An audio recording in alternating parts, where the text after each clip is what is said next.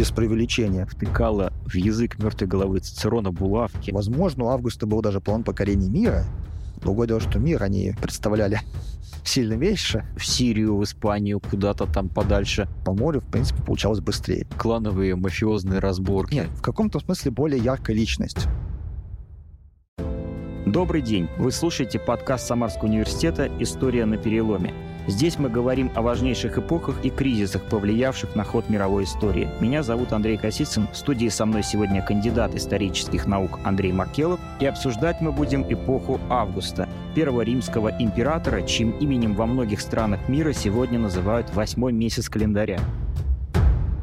Мы можем как-то охарактеризовать внешнюю политику эпохи Августа, то есть э, направление какое-то, которое 44 года он вот выдерживал, что он хотел, и э, были ли какие-то проигрышные моменты в этой истории и победы? Были и победы, очень много, и, конечно, проигрышные истории. Если мы говорим в целом, наверное, о внешней политике, то, с одной стороны, он хотел реализовать наследие Цезаря, с другой стороны, те внешнеполитические акции, которые проводились августом, они во многом были направлены на решение проблем, с которыми римское государство сталкивалось еще в предшествующую эпоху. Ну, допустим, э, с 24 по 24 год вел боевые действия на Пиренейском полуострове, где легионы занимались замерением территории против нескольких племен испанских, которые номинально только подчинялись Риму. Реально подчинение Испании продолжалось до 19 года до наших, то есть с 26 до 19. Потом, например, то же самое можно сказать компании в Альпах, например.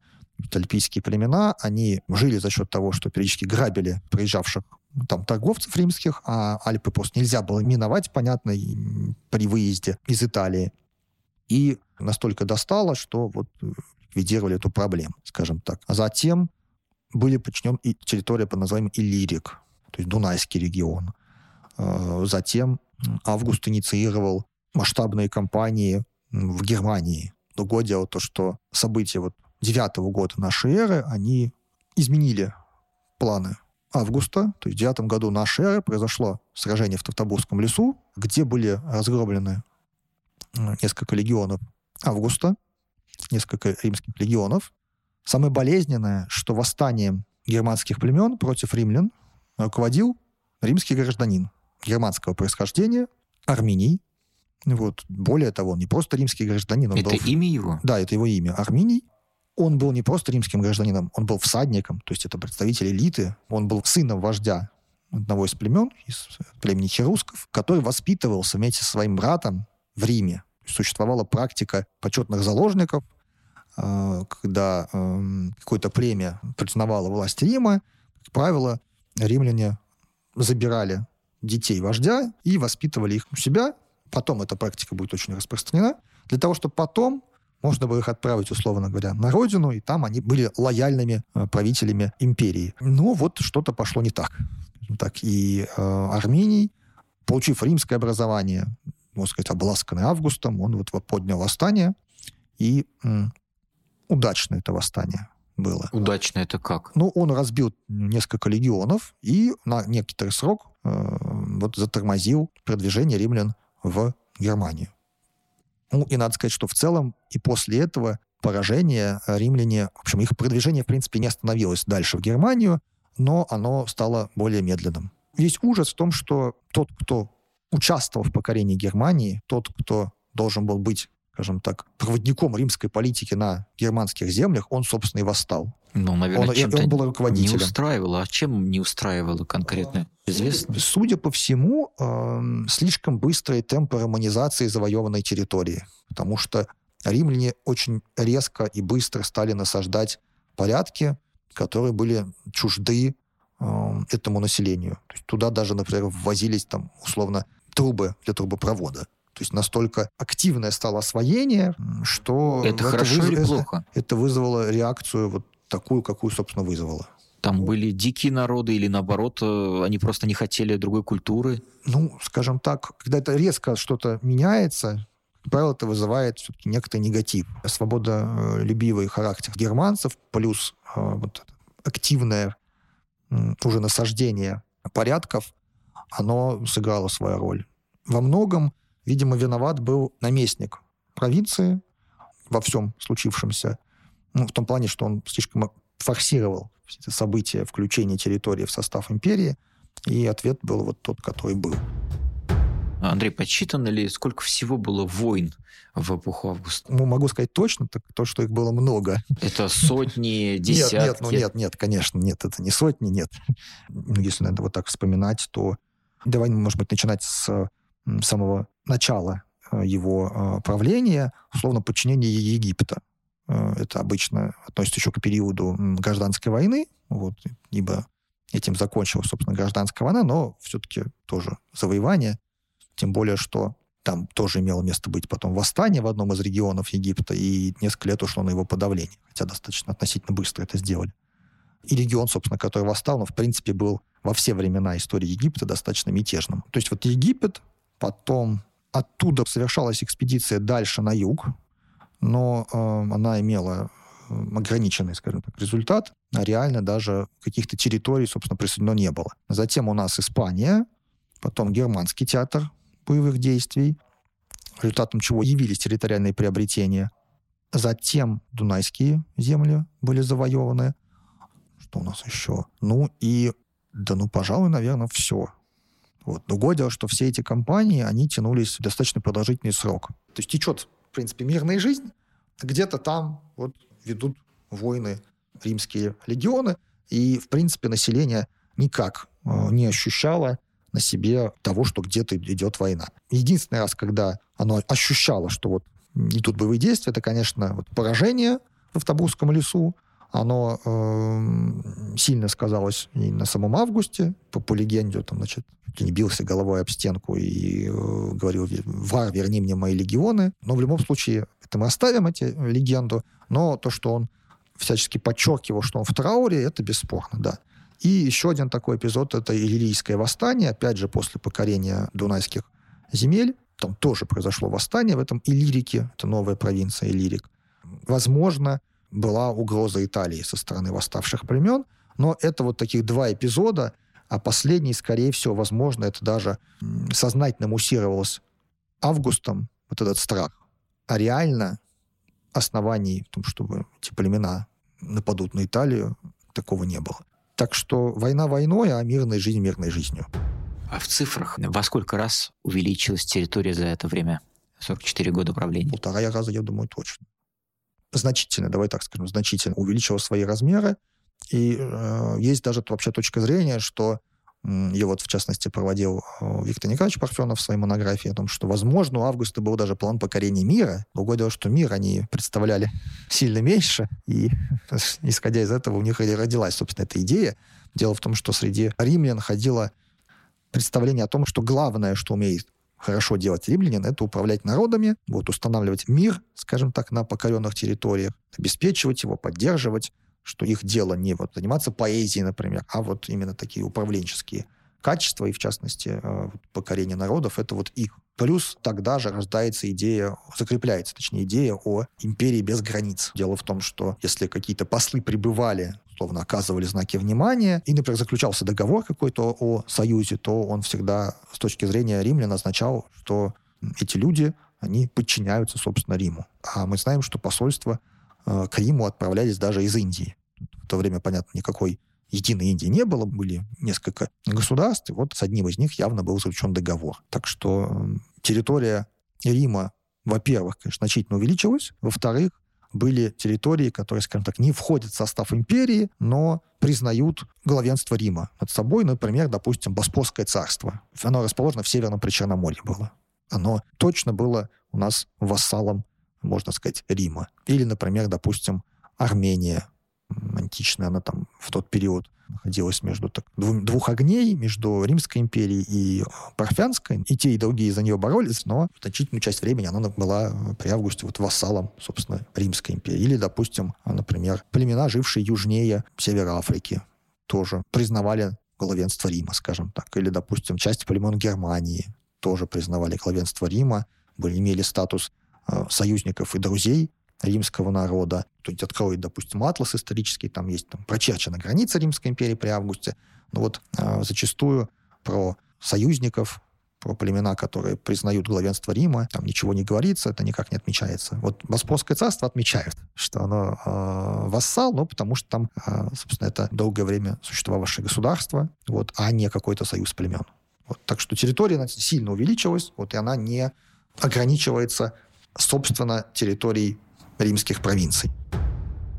Андрей, а что касается внутренней политики, какова она была при Августе? В целом она была направлена на восстановление римского государства после изнурительных и тяжелых гражданских войн. И в области, например, восстановления нравов, на что было направлено, например, семейное законодательство Августа или брачное законодательство Августа. А можно поподробнее вот об этом брачном законодательстве? Что это такое? Ну, это ряд законов, которые определяли правила заключения брака между разными категориями лиц.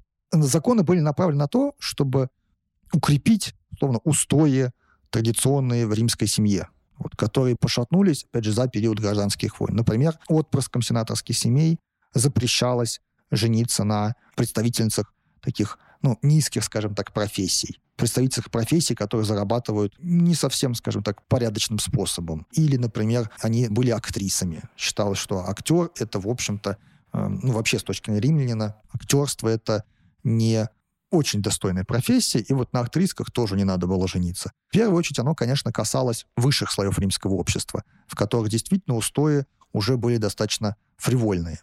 И, э, с другой стороны, социальное законодательство Августа или семейное, э, оно было направлено на то, чтобы увеличить рождаемость, условно говоря, в римском обществе. Многодетная семья в Риме — это сколько детей? Э, трех детей. Так же, как сейчас? Да. Если у вас было трое детей, то вы получали льгу, очень большие льготы. А медицина, контрацептивы? Ну, медицина с контрацептивами. Но все это уже в Риме было. Медицина, конечно, была, разумеется. И медицина была, и контрацептивы, в общем-то, были. Но говорить о какой-то политике государства в области здравоохранения не представляется возможным. В принципе, государство в тот период, а, оно а, является собой образец такого государства ночного смотрителя. Оно устанавливает какие-то рамки жизнедеятельности, а дальше население, оно само там как-то крутится в этой жизни. То есть, например, если сейчас у нас можно говорить о, там, начиная с 19-го, да и даже раньше века, о какой-то экономической политике, то как таковой, например, экономической политики при Августе не было. Просто установление мира на огромной территории уже способствовало активизации контактов, возрождению торговли, потом поддержание мира, на, на что было тратились огромные ресурсы и средства – на территории, это тоже сказывалось на том, что экономическая жизнь оживала после разрухи. Ну, то есть борьба с бандитизмом шла. Каких-то особых э, законов, которые как бы поощряли экономическую активность населения, их, например, не было. Вот. Э, так что то же самое со здравоохранением. То есть, как такового, общественное здравоохранение его не существовало, конечно. Известно, что Август насаждал буквально культ личности. Это так? Ну, э, я все-таки не соглашусь с тем, что он прям насаждал. Здесь вопрос сложный, на самом деле, очень. И э, последние годы, последние десятилетия, эта тема сильно изучается. Вот если говорить кратко, то э, мы точно можем говорить о том, что культ императора складывался из нескольких составляющих, и было несколько инициаторов, скажем так, возникновения самого этого культа. Э, допустим, например, городские культы они учреждались по инициативе и решению городских советов, как правило, состоявших из богатых граждан. Культ императора известно, что он распространялся в ходе там, соревнований городов, которые, например, заимствовали у друг друга те элементы культа. Хотя и сам Август, бесспорно, сыграл немалую роль в э, возникновении культа императора. Вот. Другое дело, что Август не был при жизни обожествлен. Вот это очень важный момент – Официальное обожествление произошло только после его смерти.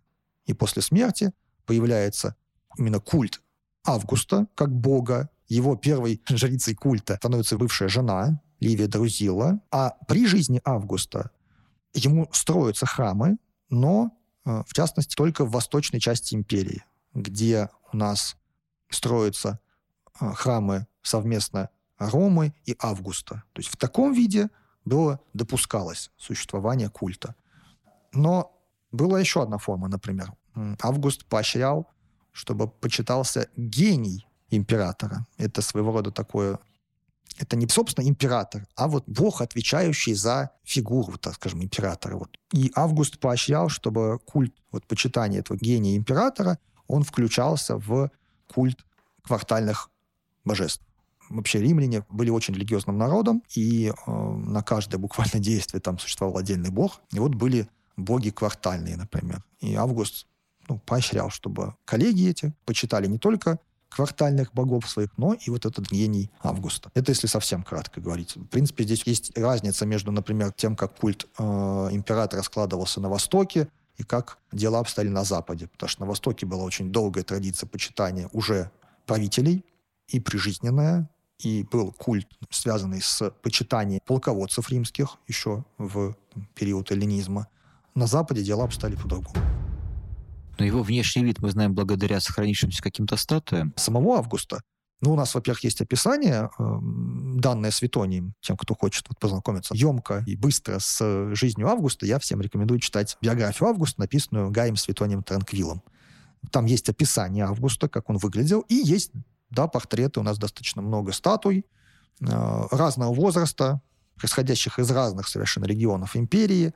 Э, есть еще у нас даже э, изображения на монетах. Они, конечно, менее четкие, но, в принципе, в общем, а, если сравнить статую определенного периода с а, изображением на монете, в общем, они похожи. Есть сейчас современные восстановленные визуальные какие-то внешние виды компьютерные с помощью ну, современных техник? Да, это прям направление очень активно развивается. В интернете можно найти, наверное. Можно да? найти, можно даже найти э, восстановление того, как выглядели античные статуи, потому что мы их знаем не раскрашенными.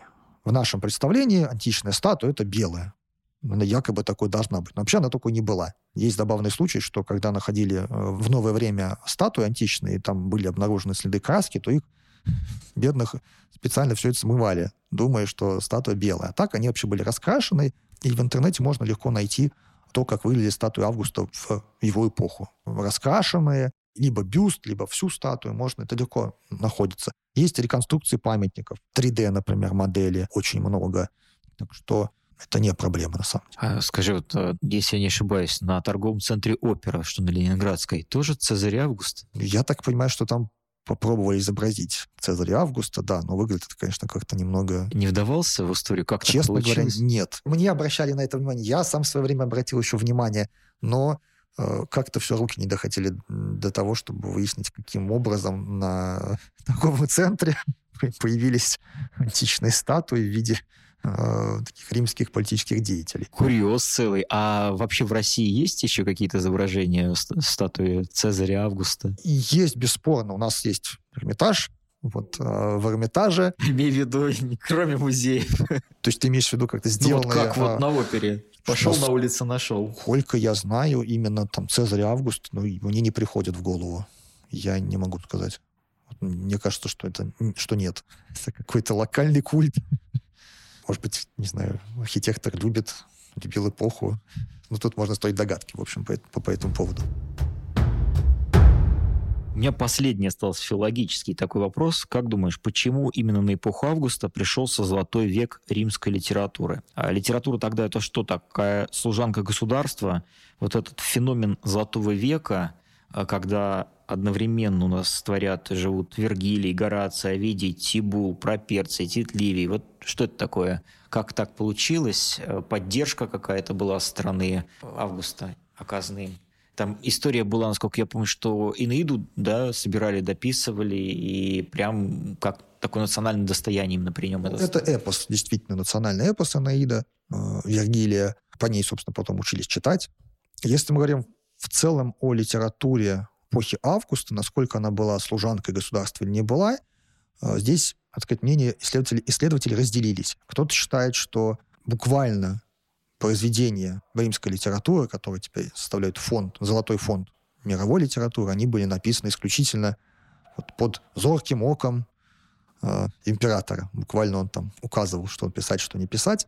Но сейчас возобладала другая точка зрения после проведения скрупулезного анализа и текстов, реконструкции хронологии написания этих текстов, что, судя по всему, э, поэты либо как-то улавливали некоторые, так скажем, тенденции эпохи, сигналы, что ли, Августа. И с другой стороны, многие из них э, искренне любили тот режим, установившийся мир в противовес страшной эпохи гражданских войн. Тот же самый Вергилий и Гораций, они все это пережили. Гораций вообще сам участвовал в гражданской войне. И для них эпоха Августа, эпоха мира — это золотая эпоха. То есть они не творили по указке буквально императора. Вот сейчас возобладала эта точка зрения, что не творили прям вот под зорким оком, а что скорее это личные их чувства, и при этом, да, бесспорно, видимо, они следили, чувствовали как-то э, некие такие ну, не посылы, но... Э, То, что теперь называется самоцензура. Ну, я бы не сказал даже, что это сам самоцензура. Скорее, они... Разделяли миссию государства? Да. И главное, что видели в августе того, кто принес мир. Что если прочитать поэзию Горация, э, Вергилия, она, в общем, там, эта мысль проходит рефреном. Говоря о Золотом веке, в завершении, тут надо сказать, что Золотой век понимается широко и узко. Если мы говорим широко, то туда включается и Цезарь, и Август. Вот. Если узко, Золотой век трактуется вообще э, как э, Золотой век римской литературы, как исключительно Цицерон и Цезарь.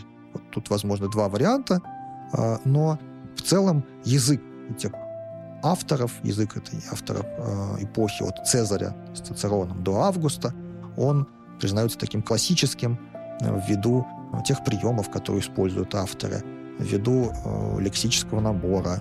То есть по многим обстоятельствам э, эта эпоха признана таким образцом классической латыни. Андрей, спасибо большое за разговор, который состоялся очень объемный и очень, мне кажется, ярко представляющий эту эпоху, эпоху августа.